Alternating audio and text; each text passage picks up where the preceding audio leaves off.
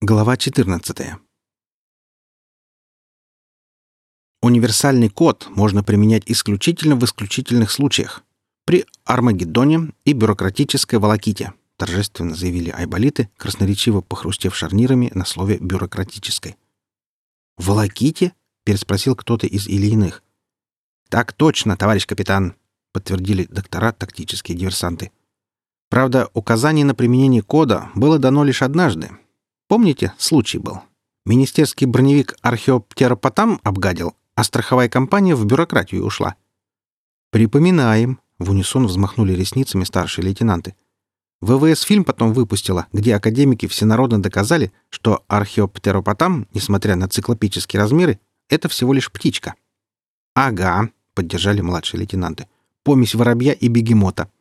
За то время, пока броневик дезагуанизировали, чтобы добраться до высокого начальства, оно, начальство, заработало устойчивую гуанофилию и птицебоязнь. «Точно!» — хлопнул себя по лбу Ильин. «Оно, начальство, еще указ о бесполетных зонах над броневиками ввело. Ну, помните, зенитно-синие мигалки 50-го калибра? Чтоб ни одна птичка не какнула больше никогда. Их потом начальство прямо из министерства в психушку забрали. Родные министра, оставшиеся без страховой премии, так огорчились, что командованию пришлось занять военное положение по отношению к бюрократам, а когда ничего из этого не вышло, пошли на крайние меры, поддакнули айболиты, сияя всеми светодиодами пожарной сигнализации. «Какие такие меры?» — полюбопытствовали экипажи, хотя и сами догадались, чем закончилась возня со страховой компанией. И ежу было понятно, что высокое начальство распорядилось взломать центральный компьютер и добавить к обширному списку метеоритов, бомб, ракет и прочего, время от времени падающего на министерский транспорт, особую графу под аббревиатурой заглавия которой скрывалось общенародное понятие «птичка какнула».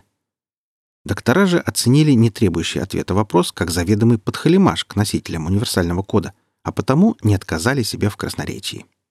Незадачливые подхалимы минут 30 грызли себе ногти, в то время как диагносты закатывали визоры к потолку, смакуя подробности дела. Поэтому, если никого не пометил археоптеропотам и страховая не уходит в астральную бюрократию ввиду отсутствия упомянутой графы, то универсального кода вам не видать, как своих ушей, подытожили доктора. А как же Армагеддон?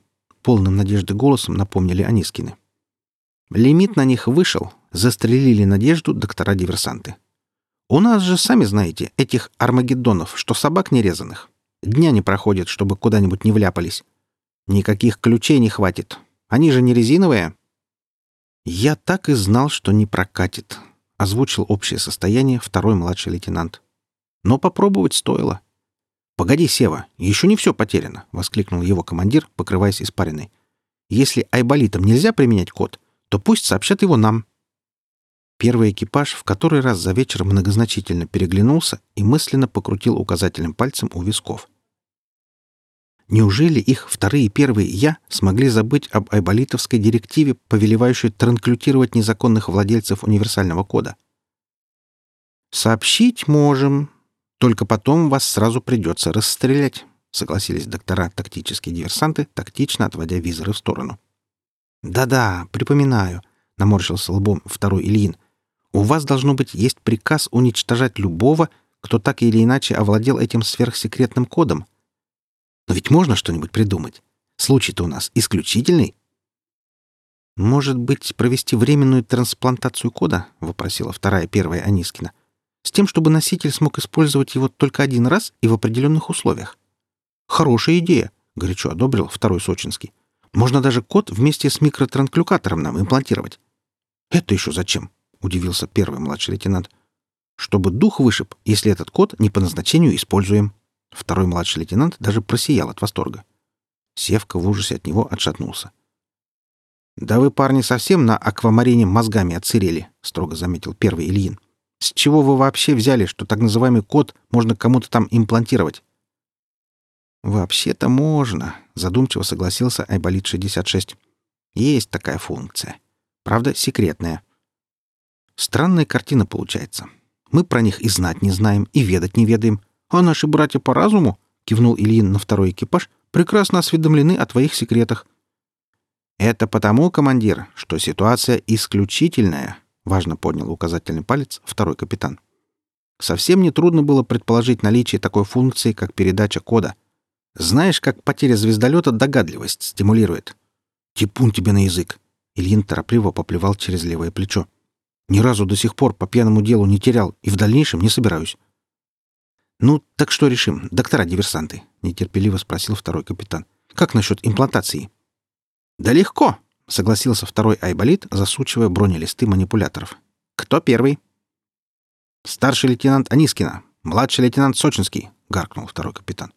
«А что сразу Сочинский?» — привычно обиделся Сева. «Отставить!» — рявкнул второй Илин. «Равняйсь! Отставить! Налево! Равняйсь! Сырно! Уши мою команду! Колонна, левое плечо вперед! За докторами на имплантацию! Шагом! Марш!» И колонна, четко как на плацу, промаршировала в наскоро переоборудованный под операционную предбанник гают-компании. На имплантацию универсального кода с микротранклюкатором ушло 10 минут корабельного времени. Сходя с ума от волнения, ни разу не курящие капитаны с удовольствием схомячили бы по пачке папирос, отыщись на борту Беломор. Чего они там возятся? Не находил себе места второй Ильин, как и первый, привыкший к тому, что на любое дело у Айболита уходит не более трех миллисекунд. Микротранклюкатор прилаживают. Поддержал свое второе первое я, первый Ильин, дрожа от благоговейного ужаса. Наконец, из предбанника вывалились Сева и Алла. Выглядели они до изнемождения уникодированными и микротранклютированными. Бледные, навечно лишенные щек, с иступленно-прозрачным взглядом, они шли по ковровой дорожке, разноного печатая шаг. Следом за лейтенантами, поддерживая друг друга за талией, выехали айболиты. Нарушившие клятву кибергиппократа, доктора выглядели так, словно их самих только что транклютировали. Без слез смотреть было невозможно. Отвисшие нагрудные столики мелко дребезжат от волнения. Автобусные щетки размазывают розовую омывайку по закатившимся визорам. Поджатые гусеницы скорбно терзают ковер. Первый экипаж в полном составе не выдержал зрелища и отвернулся. А второй капитан, напротив, был весел и бодр. «Как все прошло?» — живо поинтересовался он. «А сами не видите?» — вопросом на вопрос ответил ему первый, шестьдесят шестой. «Отчего же? Вижу!» — радостно оскалился второй капитан. «Прекрасно вижу!» «А чего не такие стеклянные? Глазами-то?» — изумился первый Ильин, вглядевшись в Анискину с Сочинским.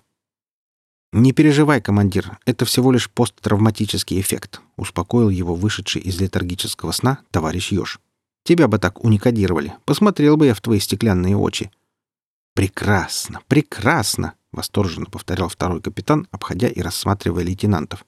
По всему было видно, что командир местного экипажа пребывал в отличнейшем настроении.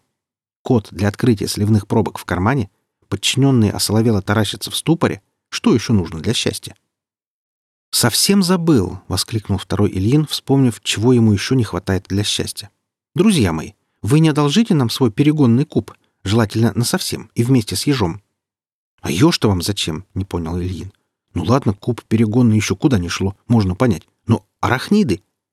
«А кто, по-твоему, звездолетом управлять будет, когда мы его вытащим?» — изумился второй Ильин своей первой недогадливости. «Это у вас времени вагон и маленькая тележка была, чтобы управлению у ежа научиться». «Не понял. Ты чего глаза-то отводишь, командир? Чем вы вообще занимались по дороге на Аквамарин?» Первый Ильин, первая Анискина и первый Сочинский рассматривали пол. Им было очень, очень, очень-очень-очень стыдно. Вместо того, чтобы под мудрым руководством ежа изучать управление собственным звездолетом, команда бессовестно отъедалась и отсыпалась за все. За прошедшие в беспамятстве 700 лет, за тяготы и лишения шелезяки, за сиреневые макароны и демона разрушения Сочинского, за 15 лет морской пехоты Анискиной Аллы Борисовны. Да мало ли за что можно себя побаловать на борту звездолета «Подарок богов», летящего из не пойми откуда в не пойми куда. В жизни себе этого не прощу, мысленно пообещали себе капитан с лейтенантами. В их сине-мрачно-зеленых глазах еще долго плескался стыд. Никогда не лазящие за словом в карман, они впервые в жизни не нашлись, чем ответить. «Ну, будет вам», — снизошел товарищ Ёж. «Там управление-то стыдоба. Младенец нашего вида разберется. И потом, вам оно управление, все равно без надобности». «Это как это, без надобности?» — хлюпнула носом Анискина. «Я так понял, что для вас главное в собственную вселенную вернуться. Многозначительно покосилась колония арахнидов на Илина. «Это все же не ваш мир.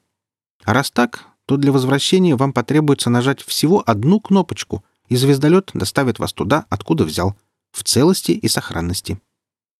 «А как же вы?» — попытался не сдаться младший лейтенант Сочинский. До тех пор, пока его второе первое «я» пребывало в ступоре, он был просто сочинским без приставок и суффиксов. «Как же вы решите загадку аквамарина? Одни-то!» «Ну, если вы еще не заметили», — назидательно проговорил Ёж, «вместе команды эффективно работать не могут. Ваши разборки вторые сутки идут. Местная команда, лишенная в вашем лице противовеса и тормоза, гораздо быстрее выяснит, что не так с численностью этих проклятых скеледронов. Так что давайте по-быстренькому слетаем за перегонным кубом и будем прощаться». Никто и никогда прежде не опускал илинскую команду настолько к плинтусу. За годы совместных полетов чего только не пережили, из каких передряг не выкручивались. Да что передряг? На свете не было такого начальника, которого спасатели не сумели бы пережить. Непотопляемые и несгораемые, они впервые прочувствовали, насколько жестока суровая правда.